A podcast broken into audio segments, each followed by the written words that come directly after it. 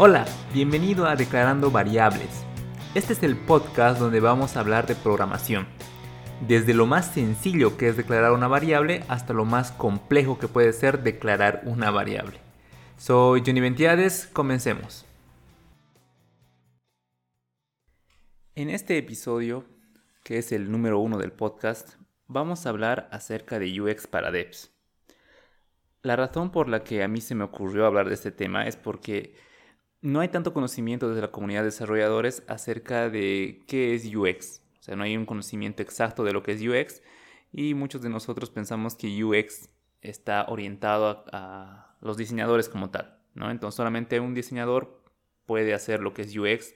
Muchos, he escuchado a muchos colegas decir, no, a mí no me gustan las cosas de diseño, no me interesa mucho, así que yo no me meto a UX. Entonces, ahora vamos a romper esos mitos, vamos a cambiar todo eso y vamos a hablar acerca de lo que, cómo un desarrollador, como un dev, puede implementar UX en su día a día, programando, ¿no? Primero que nada, definamos lo que no es UX. ¿Qué no es UX? Eh, muchos creen que UX es eh, hacer un diseño, un mockup o un prototipo de una aplicación o de una página web que va a, va a mostrarse antes de hacer la implementación, ¿no? Eso no es UX.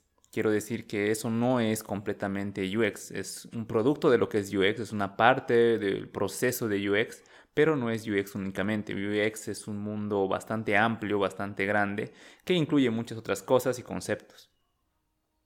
Si hablamos de programación, podemos decir que, por ejemplo, si alguien nos dice programación es simplemente eh, hacer un formulario que, que registre datos o darle funcionalidad a un botón o hacer una pantalla, eh, sabemos que programación no es eso, ¿no? Programación es un mundo más amplio, incluye lo que son conceptos, teorías, eh, patrones de diseño, arquitecturas, eh, tecnologías. Entonces, es bastante amplio. De esa misma manera, hablando en programación, también podemos decir que UX no es solamente hacer un, un, un mockup, ¿no? Un diseño. Entonces, muchos desarrolladores cometen el error de decir que UX es eso, no es un diseño únicamente, pero no. UX es, algo más, es algo mucho más amplio. Entonces, ¿qué es UX? Bien, UX es, eh, como su nombre indica, experiencia de usuario. Se refiere a cómo tu usuario se siente cuando utiliza tu aplicación o tu página web. Es decir, cómo se...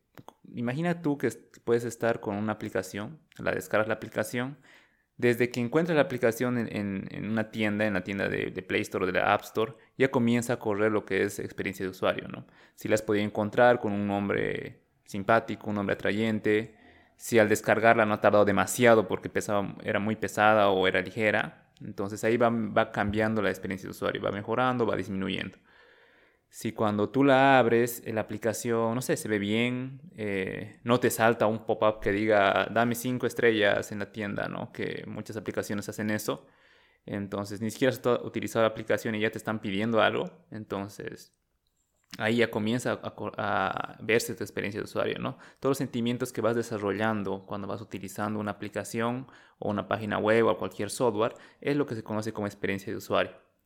Entonces, eh, incluso si se desarrolla un e-commerce o cualquier otro producto que requiera algún servicio, experiencia de usuario también incluye lo que es el, servicio de logística. Por ejemplo, si yo pido por un e-commerce mm, una hamburguesa y la hamburguesa tarda más de una hora en llegar, entonces mi experiencia de usuario va a ser mala. ¿no? Entonces, eh, pese a que hay una pésima logística, la aplicación puede ofrecer ciertas, cierta información al, al usuario, ¿no? En vez de dejarlo esperando, o sea, su, comida va a estar en una hora, puedes mejorar esa experiencia de usuario diciéndole al usuario, su comida se está preparando, su comida se está, eh, ya, ya se entregó al repartidor, el repartidor está en camino, dándole información poco a poco para que ese tiempo de una hora no sea tan, tan agobiante, ¿no? Dándole, como decir, esperanza al usuario, contactándose con el usuario para que pueda, pueda estar consciente de que su producto va a llegar. Entonces, todo eso involucra experiencia de usuario. Y si mucho después de igual de haber completado el servicio, ahí recién nos sale un, eh, un pop-up de feedback que nos dice, ¿te, gusta, te gustó el, el producto? ¿Nos recomendarías? ¿Qué, ¿Qué, cambiarías? ¿Qué no te gustó? Queremos que, que nos ayudes a mejorar. Entonces, em, eso es experiencia de usuario, ¿no? Entonces, la experiencia de usuario va a involucrar todo lo que involucra sentimientos o todo lo que involucra reacciones ya sean favorables o desfavorables, hacia lo que es un software. Es importante que un desarrollador, un programador, alguien que se dedica al tema de desarrollo de software, conozca y entienda lo que es UX, porque solo así va a poder generar una buena experiencia de usuario. Si es que eh, las personas que crean el producto no entienden cómo generar una buena experiencia de usuario, ese producto no va a ir a, dar una buena experiencia, ¿no? Entonces son los pequeños detalles, las pequeñas cosas que hacen eh, que se pueda generar una buena experiencia de usuario. Hay muchas formas en las que se puede implementar UX en el tema de desarrollo, ¿no? al momento de programarlo. Aquí vamos a ver siete puntos de los cuales eh, se puede implementar UX desarrollando, ¿no? El punto número uno es, eh, más que todo para frontend y, y, desarrolladores de aplicaciones, es no ejecutar procesos muy pesados en el UI treat. Sabemos que al momento de de ejecutar nuestra aplicación, nuestra página web, tenemos el UI treat, el hilo principal. Entonces, un proceso que sea muy pesado, no sé, comprimir una imagen o realizar alguna eh, conexión con una base de datos, entonces puede que llegue a ser muy pesado. Cuando lo estamos probando al principio, puede que, mm, como no tenemos muchos datos, una conexión con base de datos o hacer un query simple no se vea tan pesado, pero con el tiempo va, va a crecer esto. Entonces, ejecutarlos en el UI treat puede hacer que tu aplicación o tu página web se, ponga lenta, ¿no? Entonces hay que tener mucho cuidado de que esos procesos se hagan en un segundo plano. Punto número 2. Utilizar en vez de responsive design, usar adaptive design. Cuando hacemos una página web, queremos que nuestra página web sea responsiva, es decir, que se acomode a lo que son diferentes tamaños de dispositivos. Pueden ser, por ejemplo, teléfonos, pueden ser eh, tablets o computadoras. Entonces, eh, de aquí nació lo que es Adaptive Design, que básicamente significa diseño adaptativo, en el cual reconoce en qué dispositivo estás. Yo estoy haciendo eh, web y reconozco que eh, estoy utilizando en un teléfono. No simplemente acomodo el contenido para que se vea bonito en el teléfono, sino ofrezco que el contenido sea también relevante para el teléfono. Te pongo un ejemplo. Por ejemplo, estás vendiendo productos tecnológicos. Si detecto que estoy en escritorio, me puedes ofrecer productos como eh, computadoras, mouse, teclados. Si detectas que estoy en un, en un teléfono, me puedes ofrecer, no sé, auriculares, gadgets para teléfonos, cobertores, etcétera, ¿no? Entonces, que el contenido vaya cambiando según el dispositivo en el cual se encuentra, ¿no? Entonces, eh, este tipo de, de diseño adaptativo ofrece una buena experiencia al usuario porque un usuario desde teléfono como un usuario de escritorio van a realizar diversas acciones. Entonces, eh, hay que tomar siempre eso en cuenta, ¿no? Igual tomar en cuenta mucho el contexto desde el cual se está trabajando. El punto 3 es cuidar los recursos del usuario. ¿no? En esto nos referimos a memoria, nos referimos a datos. Eh, por ejemplo, si puedes detectar si estás haciendo una aplicación, si detecta lo que es el, eh, está conectado a internet o está conectado a un Wi-Fi, entonces realizar una acción a partir de eso. ¿no? Si está conectado al Wi-Fi, tal vez puedo subir imágenes al servidor. Si está conectado a, a, sus propios datos, entonces procurar no consumir muchos, muchos recursos de Internet, ¿no? cuidar esos datos.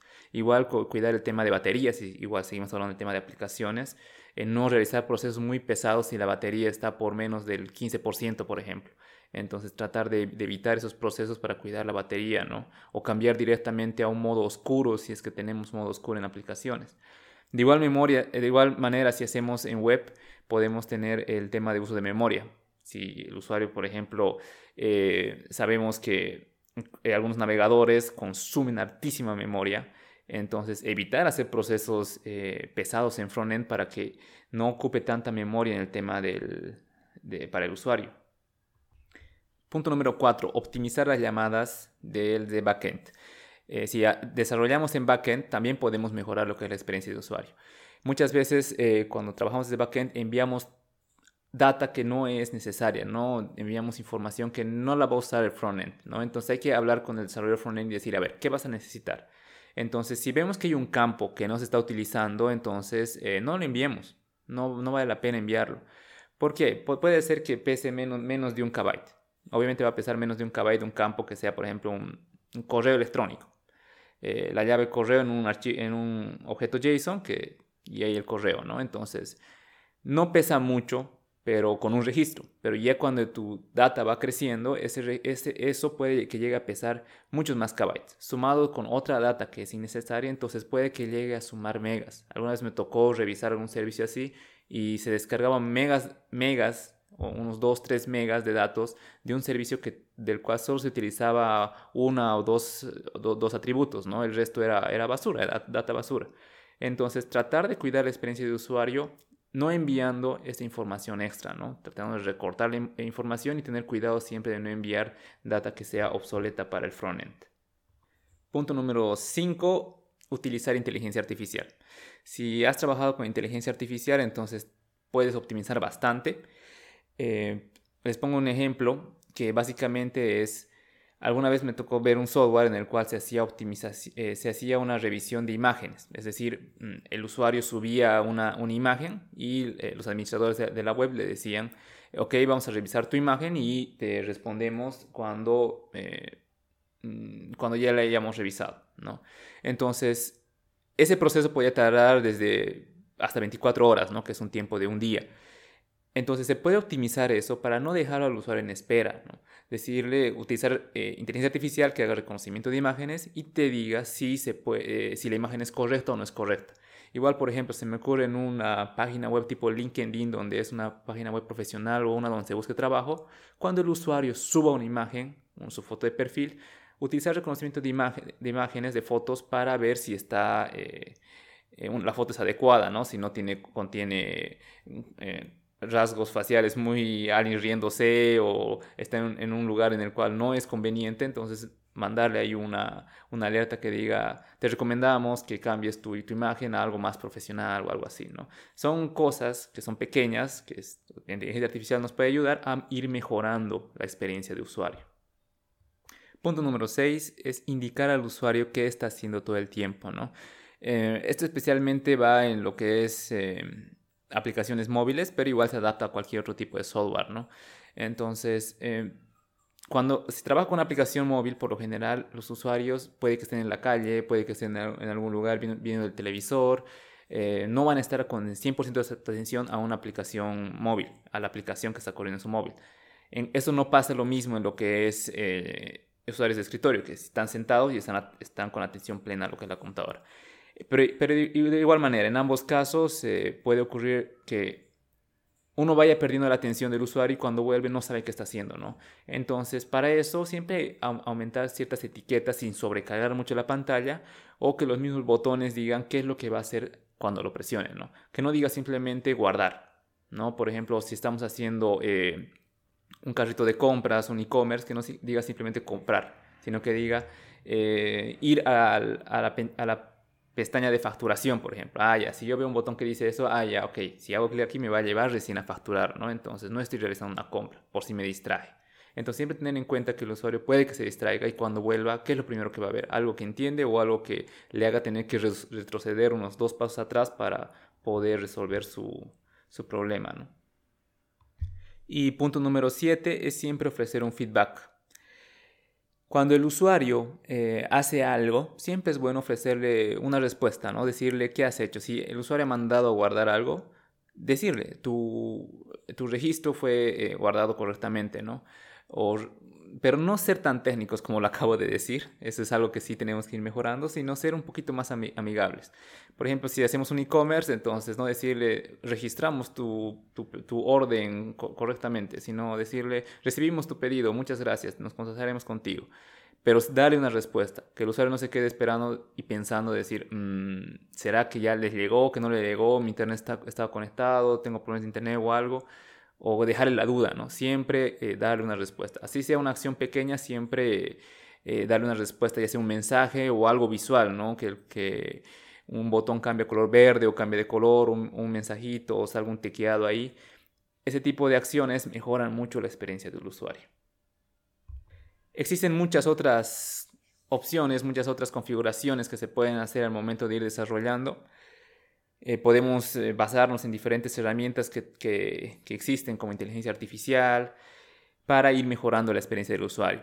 ¿no? Entonces, esto ha sido un resumen corto acerca de lo que es eh, UX. para desarrolladores. Espero que este episodio te haya servido para entender qué es UX y cómo aplicarlo en tu vida de programador cada día. Recuerda que puedes seguir la página de Declarando Variables en Facebook y comentarme qué te pareció el episodio. Puedes escuchar este podcast en Spotify, Apple Podcast, Google Podcast o la plataforma de podcast de tu preferencia. Mi nombre es Johnny Ventiades y nos vemos la siguiente semana.